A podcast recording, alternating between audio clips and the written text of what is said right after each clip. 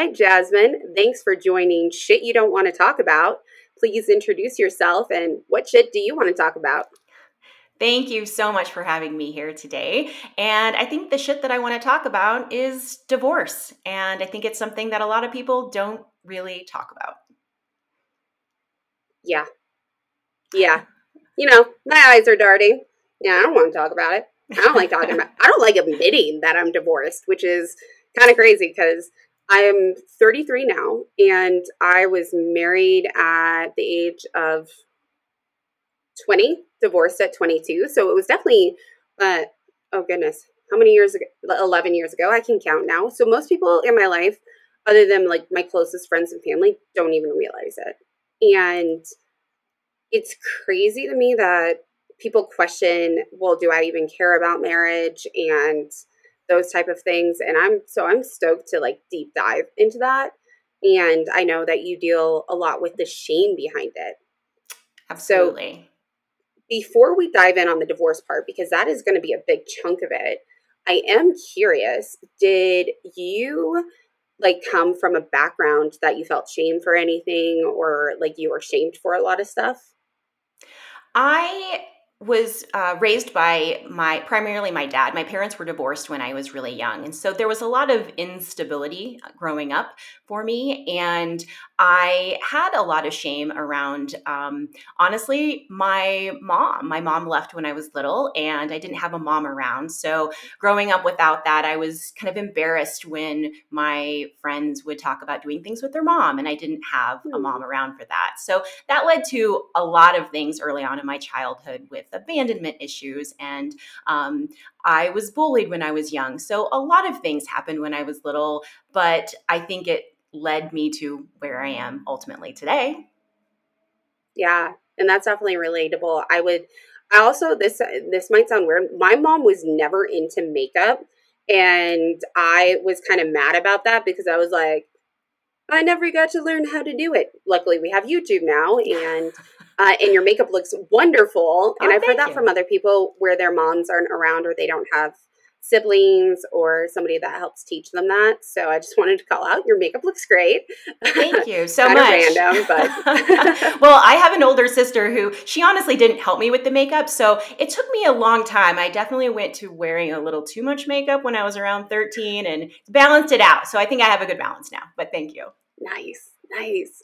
So before we get into like the whole divorce, I do, at least in my personal opinion, there were a lot of, a lot of red flags for myself beforehand and a lot that really led into why I got married when I was 20 that, you know, hindsight 2020 and I was 20, that was fun.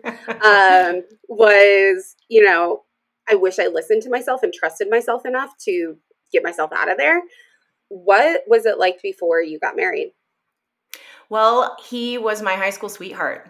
And so Ooh. it was really all I knew. I grew up with him. And when I look back now, obviously I see things that I don't want to necessarily say were red flags, but for myself, uh, coming from a broken home, there was stability with him, and he was really all I knew. And we didn't get married until I was 25, but uh, and so we were together for quite a while before we got married. But again, he was my high school sweetheart. He was just everything that I knew. I grew up with this person from the time that I was 15.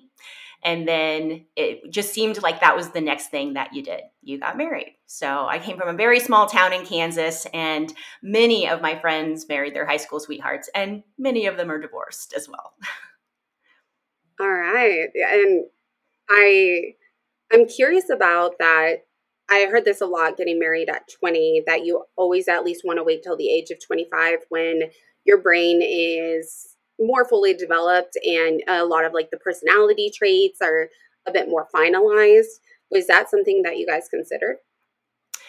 No, I actually wanted to get married a lot younger. I was ready to get married pretty much when I graduated. It was just in my mind that's what we were going to do. So why wait? Why not get married? And he did want to wait until we graduated college and had some stability with our careers at that time. But um, yeah, you, are absolutely correct. Our brains aren't fully developed until we're 24. But I think because I was with him from the time I was so young, I really never even knew who I was. It was, he was always a part of me. And so it just, uh, it just happened. You know, we just kind of uh, got married, and I never had that time by myself, time alone to figure out who I was. So he was always a part of me. We were like basically connected at the hip.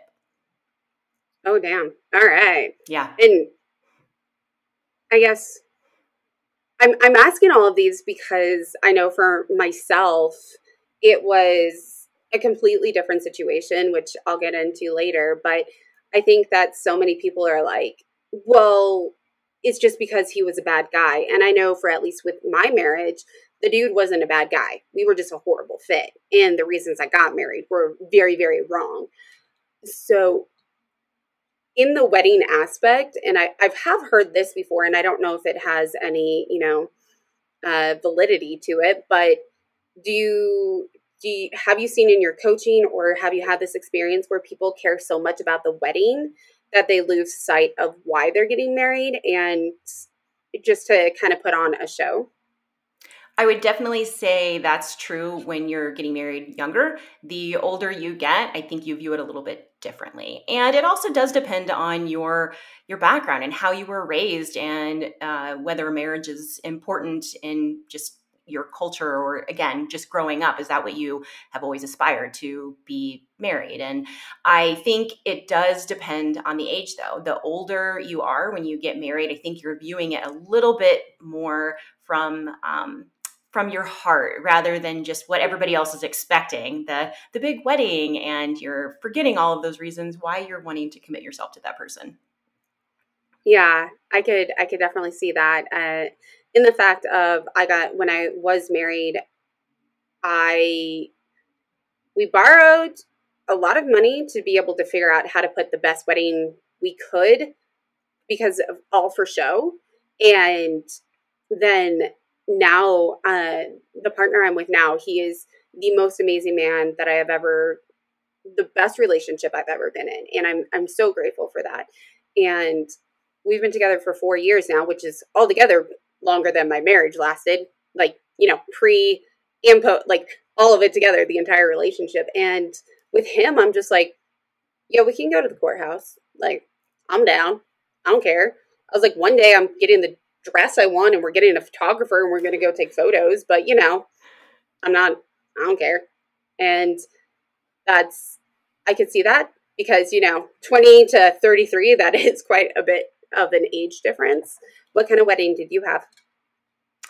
We actually had a beautiful wedding. My wedding day, still to this day, was one of my happiest days. And I still, even though I'm divorced, I can still look at that and and see that. It was what we wanted. We got married outside in Colorado in the mountains overlooking this beautiful lake.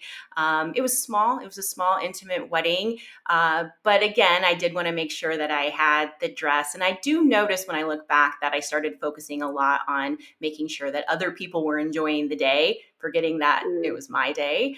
And I think now I'm kind of along the same lines of you. If I get married again and it's at the courthouse, then, you know, I'm okay with that. I think that happens a lot with second marriages.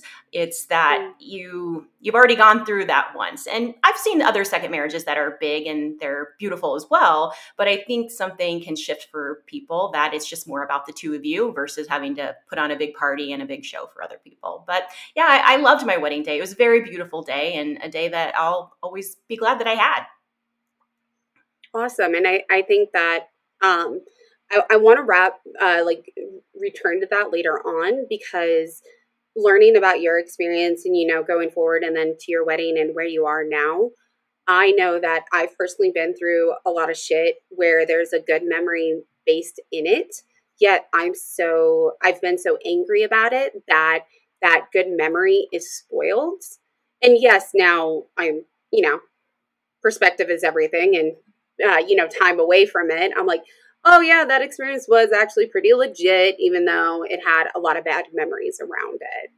Uh, I would really like to tie back into that, but I'm curious after you tell us next steps. So you're married now. How long were you married? Um, I well, I'm not married now currently. Um, yeah, you got married. I'm saying like you got married at that oh, point. oh, we had yes. the wedding. We got the wedding. Now we're married.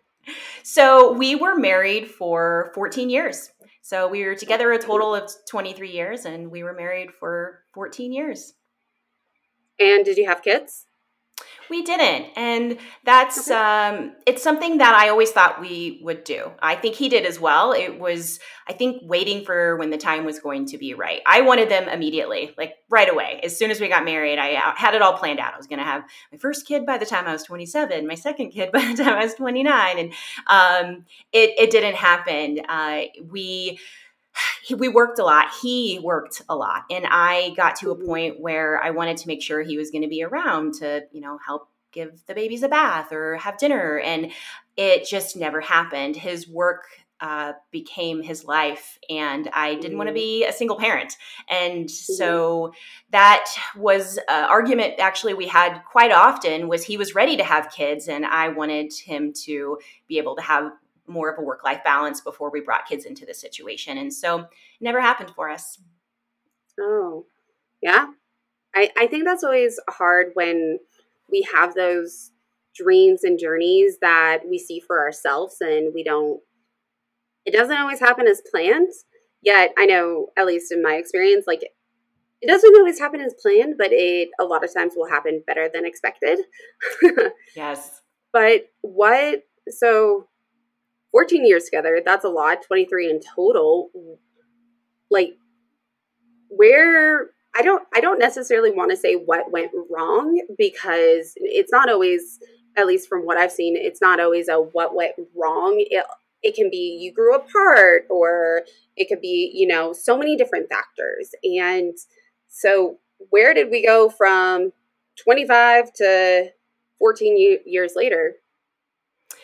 That took me a while to really figure that out because there were certain things that definitely led to the divorce in the end, um, specific things. However, when I was able to start healing and looking back, the the separation really started happening about 5 or 6 years prior to the divorce.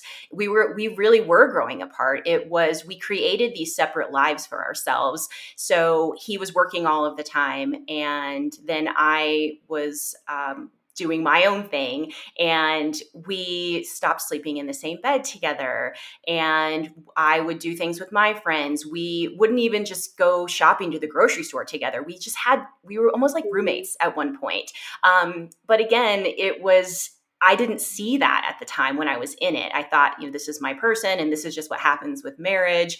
You know, you ebb and flow. And we were best friends but we were arguing arguing more and there were things that I didn't see because I was in it. And after the divorce happened when I started looking back, I realized it really began years before we signed those divorce papers. Got it. And now, you know, you go through the divorce and this is I know I'm putting a very simplified version of everything that's going on. So, uh, you know, quick life recap because an hour to hour and a half isn't a long time for a lifetime of memories. How, what happened when you got divorced? Who filed? Like, what, what was that experience? Well, this is the the first podcast I'm going to come out and say all of this, but um, there was infidelity um, on both sides, and um, I uh, had mentioned that you know he worked a lot. We were having very very separate lives. I was very very lonely, and um, something I never ever ever thought I would do. I was very disappointed in myself. I came clean and I told him um, that I had an affair, and I didn't know at the time that the same thing was happening on his end. And when I found out about it, that was really when everything exploded. We didn't call it quits though. We went to an infidelity conference. We were trying to work on things together to see if we were going to be able to make it work.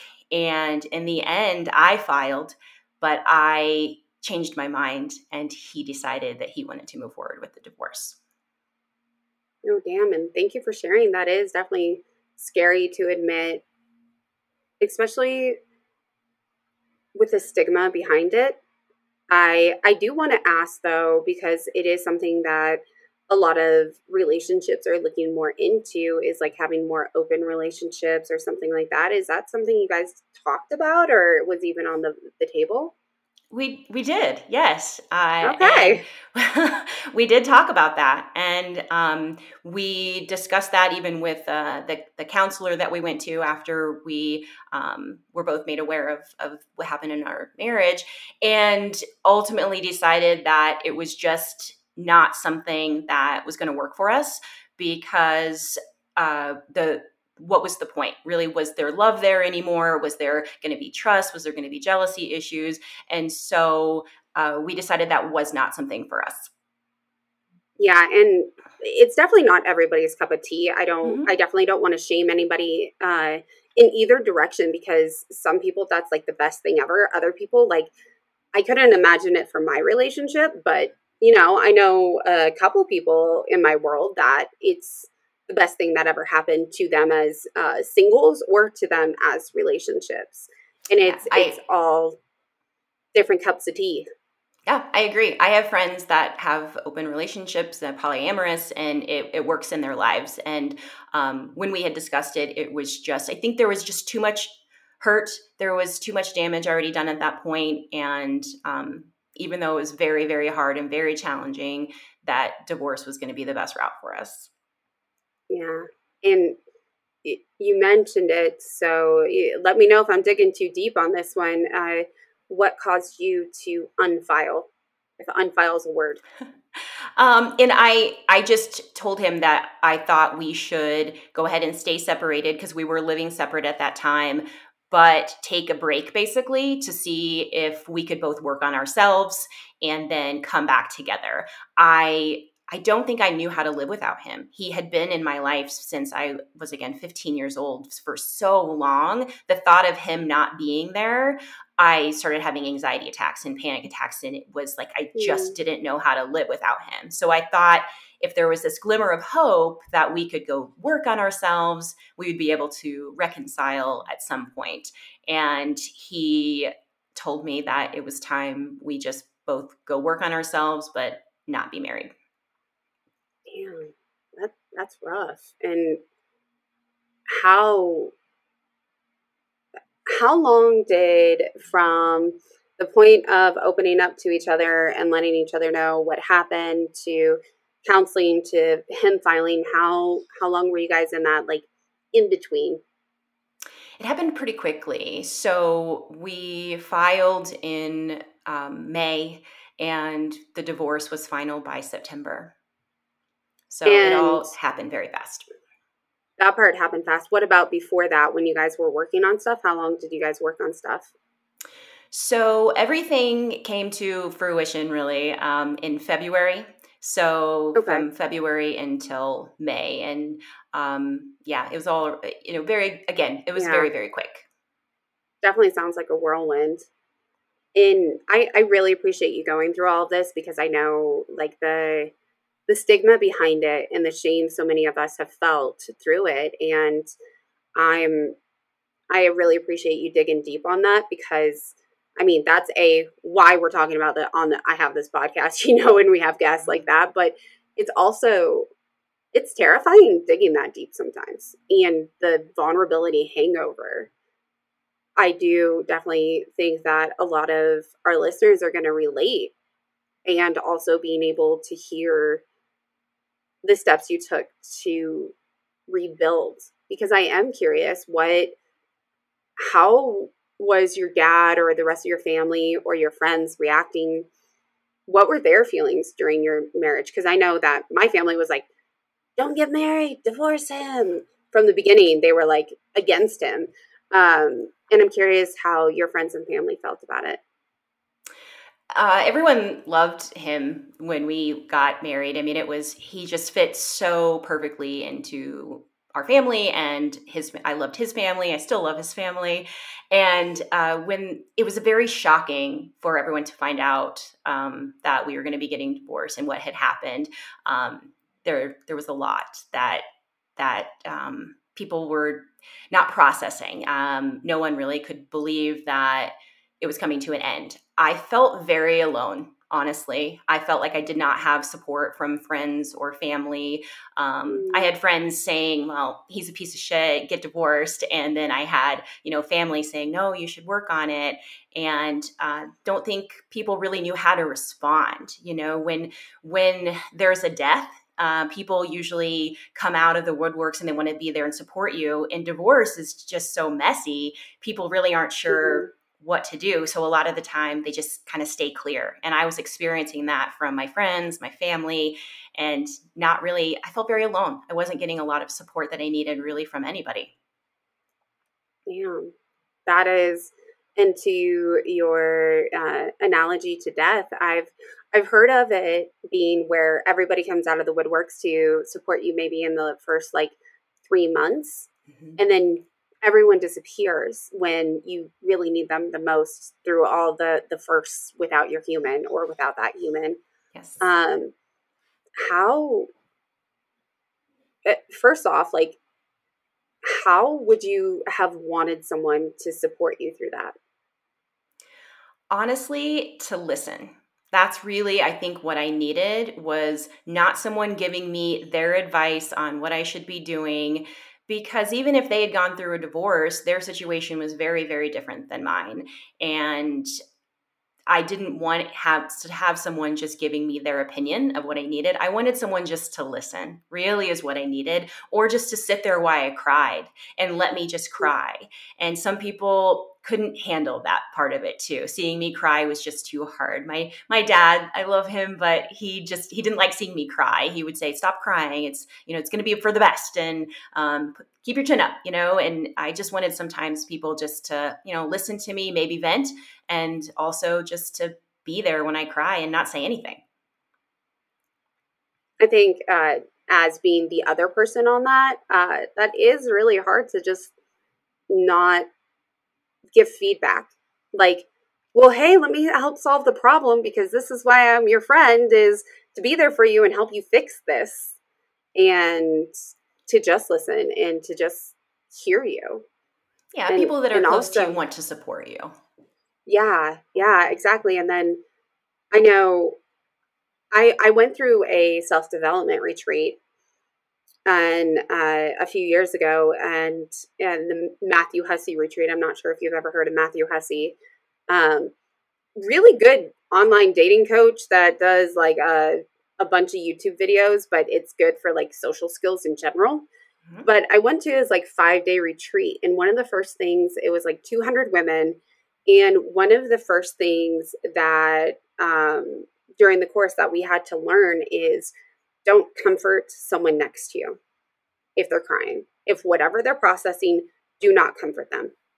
And it's like, that's our instinct is to go, hey, please, please, we just want to cheer you up. We just want to be there for you. We just want to make you happy.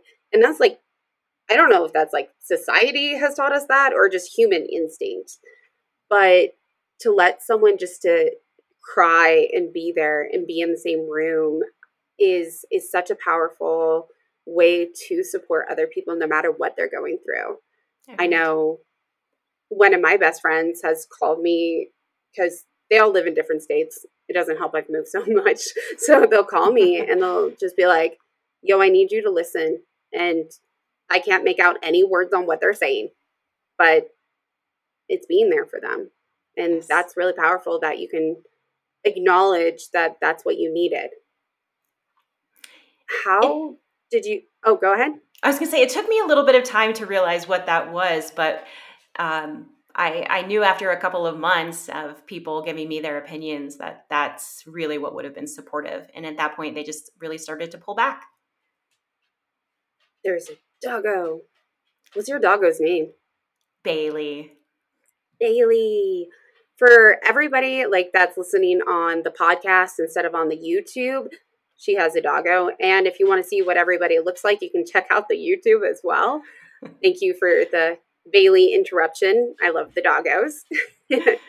um, how? So you're getting opinions from everyone else, and you're all alone. Like, not gonna like. I don't even know how the fuck do you get out of that. Like, that that is easily a downward spiral. It was dark. I had a really, really dark time. The first three months of my divorce were bad. I was drinking way too much because I wanted to numb the pain. And I don't even know how I had tears left to cry. There was um, just a dark hole that I didn't know how to get out of. I um, I had my aha moment really one night when I went to take a bath, wine, passed out in the bathtub, woke up choking on water, pulled myself out, and passed out again on the floor, naked and wet, and woke up mm. and realized that something had to change. You know, I was still sad and but I didn't want that to be my life anymore. I needed to do something. I didn't know what in that moment, but it was just this aha moment for me that um, I, if, other people weren't going to pick up the phone or text me back because they were pulling back, then I needed to figure out how to do this myself. It was up to me. And at that point, I definitely believe in when you set an intention, things just kind of happen. Not that you mean to, but like when because our energies, at least to me, this may sound a little too frou frou or woo woo or anything like that, but when we set a goal or an intention, the world kind of like helps us do that. So, what, how did that show up for you? You made that intention, and what happened? Like, what's next? Well, I was expecting immediately that I was going to be able to have everything figured out, which did not happen. So that's when I started just to immerse myself in everything. I'm like, well, I'm going to try a ton of different shit and let's see what sticks. So it was you know reading self-help books and listening to blogs and podcasts and trying new things and um, i definitely had you know i would take a couple steps forward and a couple steps back and i would have another bad day and i would cry because i was still going through the grieving process but i was determined to not give up I had been down that road before. I had attempted suicide when I was 13 after being bullied, and uh, those thoughts were coming back and I I just kept pushing them away. I um, I didn't want that to be my life. I wanted to keep moving forward. So I just I was trying so many different things, and that's actually. Um, the, my book that I just wrote um, is creating your own life recipe. Thank you. It's creating your own life recipe, getting trying different mm-hmm. things, trying different ingredients that you know you want to work with, and that's what I started doing. I just was trying a lot of different things to see what was going to work. I'm I'm a very um, determined person, and so I didn't want to just sit there and expect that my life was going to change. I wanted to try all of these different things to see what was going to work for me. That's awesome, and I I want to add this in because I my experience at that point was a little different, but something that I'd always have done until my current relationship is I became a chameleon in everything. So I ended up dating a lot of different people because I didn't want to be alone. And I became a chameleon in the fact of they liked off roading. I liked off roading. They liked anime. I liked anime. They liked partying. I suddenly liked partying. Not my forte whatsoever and there's a lot of them. I ended up going skydiving. That's pretty cool. It's a cool life experience, but not something that's my jam. And I bring that up in the fact of how and and you might have already known this be, beforehand. I know it took me quite a while, but how do you know what your interest was, not what your husband's interest was, and learning to find yourself in your just yourself? it's a process. Um, I, I, do want to mention you said that you were a chameleon. It reminds me of actually one of the chapters in the book. I write about um, this. There's a movie, Runaway Bride, with Julia Roberts in it, and she is talking about how she doesn't know the kind of eggs she liked because she always liked them the way that her boyfriend liked them. And it was she mm-hmm. needed to figure out how to like her own eggs and that's that made me think about that.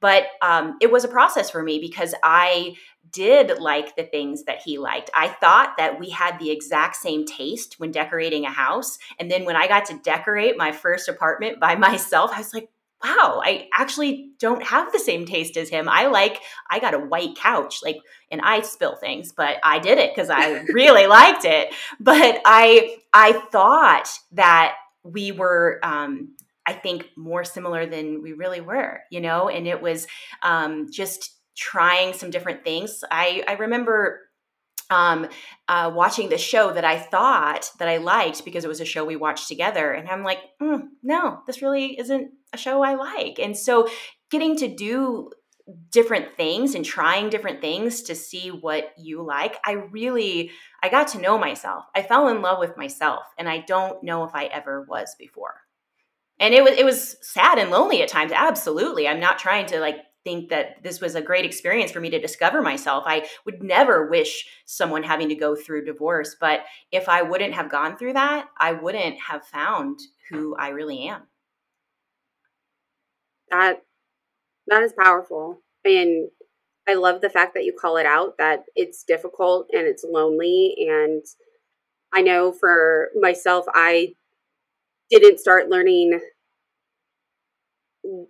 how to be by myself. And I got divorced in 2010. In 2017, I traveled internationally by myself because I really wanted this job internationally. That my mentor was like, bruh, you want to go international? You've never traveled internationally. Why would they hire you? And I was like, oh, touche. So I went to Peru for two weeks by myself and one of the loneliest experiences, yet incredible in the fact that I had to learn to trust my instincts and figure out what I liked and go off of, you know, if this was something that sat well with me. And it sounds like you went through something similar with going through all your uh, different activities.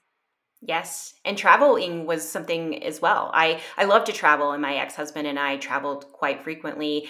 And I remember the the very first trip that I took was um, not international. That was my second trip, and that was scary to do alone. Um, but bravo to you for doing that.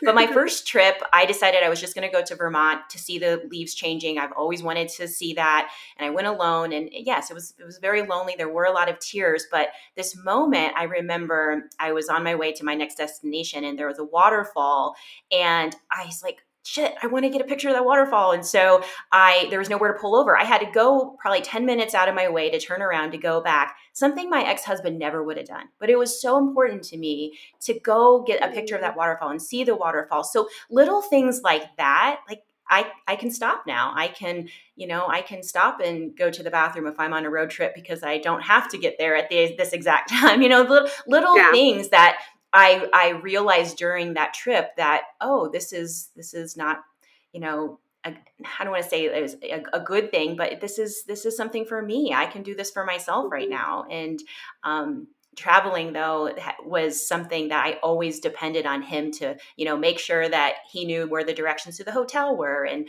having to figure mm-hmm. all of that stuff out myself. Very empowering, scary, but empowering. Yeah, uh, I so I was living in Arizona at the time. I can totally rate, relate on the scary part in the fact that I had to fly to LA and then LA to Peru. And then I went from Lima to Cusco, which is where Machu Picchu is, is in Cusco. It's not near the capital. And then I had to, um, the same day, I thought this was going to be so cool in the time zones. I did not put them all together. I had to fly from Cusco to Lima, Lima to Miami, Miami to LA, and then LA to Phoenix, which LA to Phoenix was a different ticket. I booked it for the same day. Oh so when I landed in Miami, my flight in LA was taking off. And luckily, I got an email saying that, or it would have taken off. I got an email saying that they were super, super delayed and um, like four hours delayed, so don't even show up at the airport. So I called them and I'm like, hey, so since you guys are so delayed, can you just move me to tomorrow so that way I can just spend another day here? And they were like, yeah, sure, no problem. And they did it for free. And I was like, How great. That was my first international traveling experience with flights. I can tell you, I definitely double check a lot more. but you navigated then, it. You figured it out. Yeah. Yeah. Terrifying. But I figured it out. I will admit, um, I know that you uh, grew up with your dad, and I'm not sure if it's similar for you. Um, I'm, I'm not very close with my father at all, but I'm very close with my mom. So I definitely still call her when there's a crisis. She doesn't always know how to help me solve it, but I normally will talk out loud to her, and I'm like, "Oh, okay, that's how I do it." so that is a, a line of support. But how? So it sounds like you're definitely starting to find yourself at that point. How long ago was your divorce to when you started your uh, coaching business?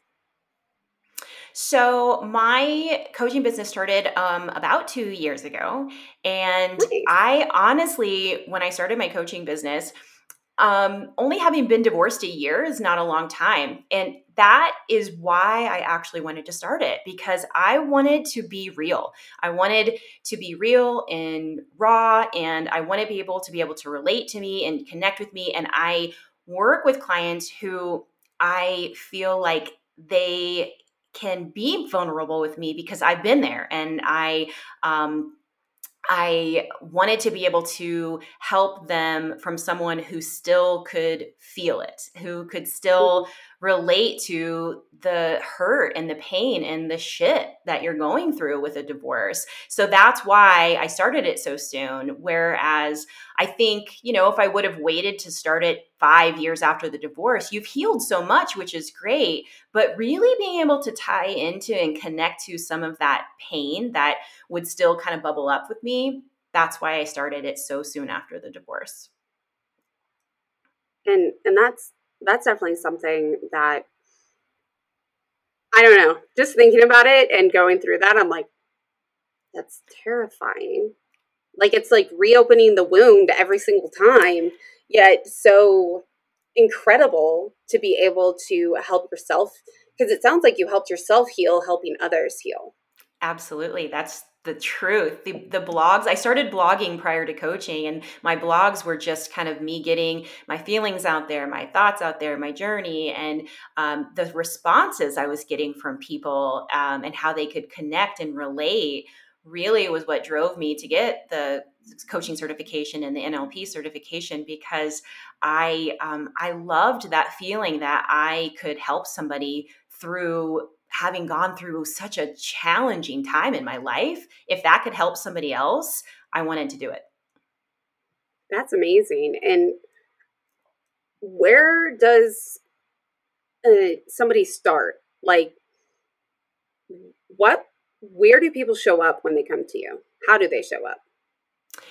So people right now primarily find me um, my website, the organic searching for like life coaches with divorce recovery, yeah, or uh, social media. And um, when I talk to somebody, I want to make sure they're in a place to work with a coach, though, because you can still be raw and have emotions and be in the grieving process. But there's a a, a difference of when you should be working with a coach versus a therapist. And I mm-hmm. think that both are amazing. But if you're still in that place where you're not ready to start moving forward, a coach is probably not going to be the best place to start. So it could be a therapist. So I do a 30 minute consultation for free just to make sure that they're really ready to start moving forward. And they don't have to be healed, they can still be part of grieving. But when you work with a coach, you want to set goals, you want to be very forward focused. And if they're not there yet, I'll refer them to to work with a therapist and then come back to work with me when they're really ready to kind of start that transition. To to repeat that back to you just to make sure I'm picking up what you're putting down. If they're thinking about like okay, I'm divorced now, now what? Like I want to go figure out my life, that's forward thinking. If they're in the part where they're like why this happened, they're horrible, why like it's all my fault, or along those lines, that's more of, you know, thinking in the past and needing to go to a therapist. Yes, yes. If there's still a lot of the the denial, the anger, the bargaining that happen in grief, if you're still really battling those, that's going to be probably more beneficial if you're working with a therapist um, or using your friends and family support system. It's that forward focus is when a coach can come in and, and kind of help push you. Very cool. Very cool. And I I, I think that answers the the core question I really wanted to ask is how do people show up and like when they show up because I know that after my divorce there were times I'd come home from a party because I didn't really want to go but I didn't want to be alone that I'd fall asleep crying myself to sleep on like the bathroom floor you know when I was supposed to be brushing my my teeth it would be me just sobbing and I I honestly don't know when there was a point where I was like, there's a future. And that's so getting the two clarity of, you know, when to go to a coach and when to go to a therapist is something that I don't think a lot of people really consider or talk about. And yeah. go ahead. Yeah, I would agree. And that's, I think that 30 minute consult that I do is really making sure that I know where they're at. I mean, and then there's no shame in it. You know, if they are not ready to work with the coach, then I just, I don't want to take somebody's money if they're, if they're not at that place yet. I would rather them still be working on, um, you know, getting through that grieving process. But I mean, I have clients that you still will cry. I mean, I've been divorced for, for three years and there's still some days where I might get a little misty eyed because something triggers me and I think about something but that's mm-hmm. okay. That doesn't mean I haven't moved forward. But I think that um, even just having that call with uh, you know with me to to determine okay should I be working with a coach yet or is the the therapy the way to go? And you brought up uh, a really good uh, point of there's no shame in it, and I think that's something we really need to focus on is the the stigma and the shame and like the grief is is something that I think is a little bit more known of you know it's a dying relationship it's a part of you that died and that part I do feel is a bit more well known but the shame behind it and you mentioned on our intro call that you experienced that shame in I guess even to myself. I know I felt the shame but I don't I don't even understand why there's shame behind it I think you can look at it as you you failed at something. Nobody enters into a marriage thinking that they're going to get divorced. And so even if it's best, even if that's what both parties want, it's still like a failure per se because people view divorce as something that it's wrong and you're not supposed to do it and you work through it. I mean, getting a, a, license to get married is so easy, but actually getting a divorce, the whole process is very long and lengthy. And I know it's different in every state, but in Colorado, you have to wait three months. And so it just makes it kind of yucky and it doesn't feel good. And so there's a failure, I think, that goes along with it. Even though like 50% of the people that get married get divorced, it's just this uh, this sense of failure that you didn't you didn't finish something that you you went into and the shame i mean the shame that is with that as well. I i had to learn how to forgive myself which was something that was uh, really challenging. I had forgiven my ex-husband way before i had forgiven myself for everything you know that i feel played a role in in the divorce and you know it takes two people it, it does. And um, when i finally was able to forgive myself that was even more um, I guess, rewarding than, you know, forgiving him. Did you, and I agree that forgiving yourself, uh, like for myself, is is hard on a daily basis on on like anything. But how did you work with a therapist when you got divorced? So I worked with a therapist and a coach. Uh, so I worked with a therapist um, that I felt was honestly coddling me a little too much at the time. So I stopped working with them and kind of took a break while I was working with a coach. And then I found this amazing therapist that was very real which I appreciated and I liked that. And she wasn't holding my hand and, you know, telling me, "Oh, it's all going to be okay." And I like I like the reality of that. And uh, the coach I mm-hmm. worked with was very similar, you know, like this is going to suck, but you're going to be able to get through it. You're going to have good days and bad days. And um, I think working with both of them is what was um, very, very beneficial. But there were also times when I just, I did a lot of self work on myself, you know, just alone by myself and meditating by, with myself. And, you know, I, I run, I'm a distance runner. So I did a lot of thinking on my runs. that was very healing for me, my, my running therapy. That, that's good. That's good. And where, at what point or what do you think helped the most on forgiving getting to the point of forgiving yourself? I think it was um, i think this goes back to what i was blogging about and what i was writing about and what i was encouraging other people to do and i wanted to make sure that i was practicing what i preached and so I wrote down and I journaled a lot of those things that were still eating at me about um, many things, you know, in in the marriage. And uh, when I was able to view them and say them out loud to myself, that you know, I've I've I've learned from these mistakes that I've made. I've learned from this, and look at them more as like learning opportunities and things that I don't want to do again or I want to do different and I viewed it that way um, rather than regretting things because you can't change the past. You can't. And so if you're just sitting there constantly thinking, I wish I could have done this or I do- would have done that differently, you can't. You can't go back and change it. All you can do is um, acknowledge it and um, make the decision that you're not going to do something in the future or that you are going to do something in the future. So when I did that, I was really able to forgive myself. And that as we were talking earlier, is definitely really difficult to do. I and thank you for doing that because now you're helping so many other people along their journey. What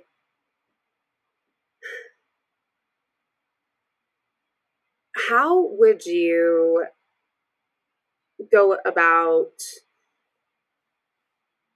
and I'm pretty sure you've you've written this in your book, so let me maybe restart this question. Um, You've mentioned that you've done a lot of blogging, and of course, you have your coaching business. What uh, what made you want to write your book, and then what? How does the, your book help separately from your blogs and from your coaching? So, what made me want to write my book was because of all the different self help books that I read.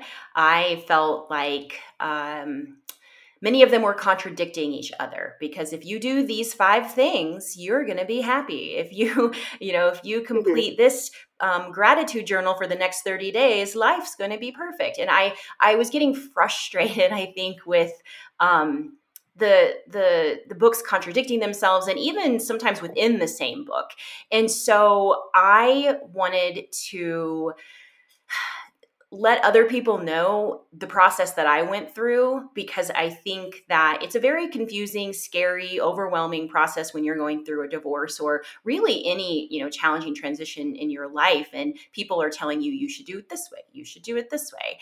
And that's what my book's about. It's there's not one size fits all approach to anything. And I do give some soft suggestions, but I also say try it if it doesn't work for you that's okay too. So it is a self help book in a sense, but it's also, um, I think, it, it, gives a different perspective that there is it's okay to to try different things and read a self help book, and the whole thing doesn't have to resonate with you. You can just take chapter two. That one I like mm-hmm. it, and that's okay. Um, and how it difference uh, differentiates from my blogs there's definitely some crossover in them. And you'll you you would see that if you read my blogs and you read my book. Um, but i go into more personal stories about myself in my um, in my book than i do in my blog so i, I start each one with just uh, something that's happened in my life some personal things that are there. It's not a memoir uh, it is still more of a self-help guide. Um, but um, I think my blogs are more focused on a lot of self care, personal growth, forgiving yourself, those things. Very cool. And how is your book on? Where do they find your book? And is it on uh, audiobook as well? So not audiobook yet, but that's on my list of things. Um, but it's Kindle and um, and paperback, so you can purchase it on Amazon or Barnes and Noble online. Very cool. And I I always ask about the audiobooks because I'm horribly dyslexic, horribly. And audiobooks have just saved my life and podcasts because then I'm actually able to learn. And that's something that I really struggled with in school is um, I didn't realize I was dyslexic back then. So I'm very excited to hear that that's on your, uh, you know, your goals. Now, before wrapping this up, and I know that we we did talk about your journey and different aspects of it, I want to just double check. Is there anything that we left out that you do want to go over and dive deeper into? I would just say that um, it's it's well i think i'm going to say this because i'm going to be running a, a marathon here shortly but um, it it's not a sprint when you're going through uh, a divorce or when you're going through again anything in life. I'm i'm a very impatient person and I, of course i want to you know just feel better. I want to not hurt. I want to wake up and move on to my next chapter but um, it's a process and going through all of that is what's going to heal you. If you try to fast forward through all the ugly parts in life you're going to miss the good parts. And so, even though it's challenging and it's hard, look at what you're learning from that because um, you're you're learning a lot even in those dark, hard times, and then it's going to help you when you start to move forward. So it's a process. It takes time. It takes time. You know, you want to get in shape. It's not going to happen overnight. You can't do five push-ups and and be in shape, you know. So it's I um, wish. right? we all do. Um, everything takes time. It's a process. So just just looking at when those when those times get really hard, trying to really dig into what am I learning from this right now, and what am I going to be able to take with me into my next chapter. And I really liked how you said that uh, of what did I learn and what can I take into the next chapter because the entire time we've been having this conversation, one thing that keeps popping into my mind is that yes, you're a divorce coach, yet by someone learning how to be happy with themselves and learn about themselves and be true to themselves that that allows them to be happier in their next relationship and have healthier relationships Absolutely. and i think that is is so encouraging because there's a lot of relationship coaches out there but they don't always deal with the bullshit that happens to the point where you actually want to go look for someone, you know, and I at least for someone being divorced, I appreciate there are people like you in the world because going through the bullshit is hard. It's 100% really hard and to, we we got to do it. And I'm grateful that there's people out there like you that can help us with it. Thank you. Yeah, yes, for and sure. learning to love and, yourself is is so important. I mean, just loving yourself. Self love is not selfish. I think people think it is. We want to take care of everybody else, but self love is so not selfish. Agreed, agreed. And any other words of encouragement that you'd like to leave our audience with? I would say just keep moving forward. You know, we're all going to have bad days. We all do, but just keep moving forward. And I know I mentioned the gratitude journal earlier, but what remember what you're grateful for each day even the little things it doesn't have to be something huge but you know when you know winter's coming up and be grateful for warm socks you know little things when you say the things that you're grateful for every day it, it helps keep you going so just one step one foot in front of the other one step at a time keep moving forward Thank you, and you you teed that up perfectly, uh, and uh, to the the gratefulness, and and one of the biggest reasons uh, we're doing this at the end of each episode is yes, doing a gratitude journal for thirty days is not going to change you know everything for you in life. I, I mean, I wish it did. That would be great. Yeah, but it does. To your point, it helps change that perspective, and remembering that you know for me, I'm incredibly grateful to have the the resources to be able to do this podcast and those who want to come on and share the real shit and and being able to talk about divorce and being able to talk about um, you know uh, just so everyone knows when jasmine applied to be on the podcast she told me she would talk about poop when running marathons we did not talk about that today. Jasmine may have to come back at some point, but the fact that she would talk about that shit made me really happy. Absolutely. I would totally come back and talk about that. but uh, like having people like you on the podcast, I'm so grateful for and so grateful that you have your divorce coach because we definitely need that in the world. Thank you. And what are you grateful for? You know, I am grateful for everything that has happened in my life the good and the shit.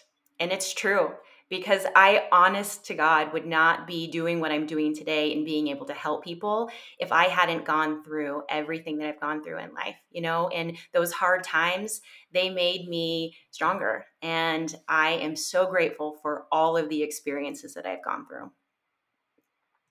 Thank you for that. And thank you for sharing. And awesome, Jasmine. Uh, how do people, before we, we sign off for the day, how do people find you and get a hold of you? The easiest way is to visit my website, which is my company name, goodthingsaregonnacome.com. And that's gonna, not going to. So goodthingsaregonnacome.com and all my social media you can find on the website and information to buy my book. And also I have a free book that you can download, an ebook, and mm-hmm. working with me and my blog. All of that's available on my website, goodthingsaregonnacome.com. Yay! Thank you, Jasmine. It's been great having you on the show. Thank you so much for having me.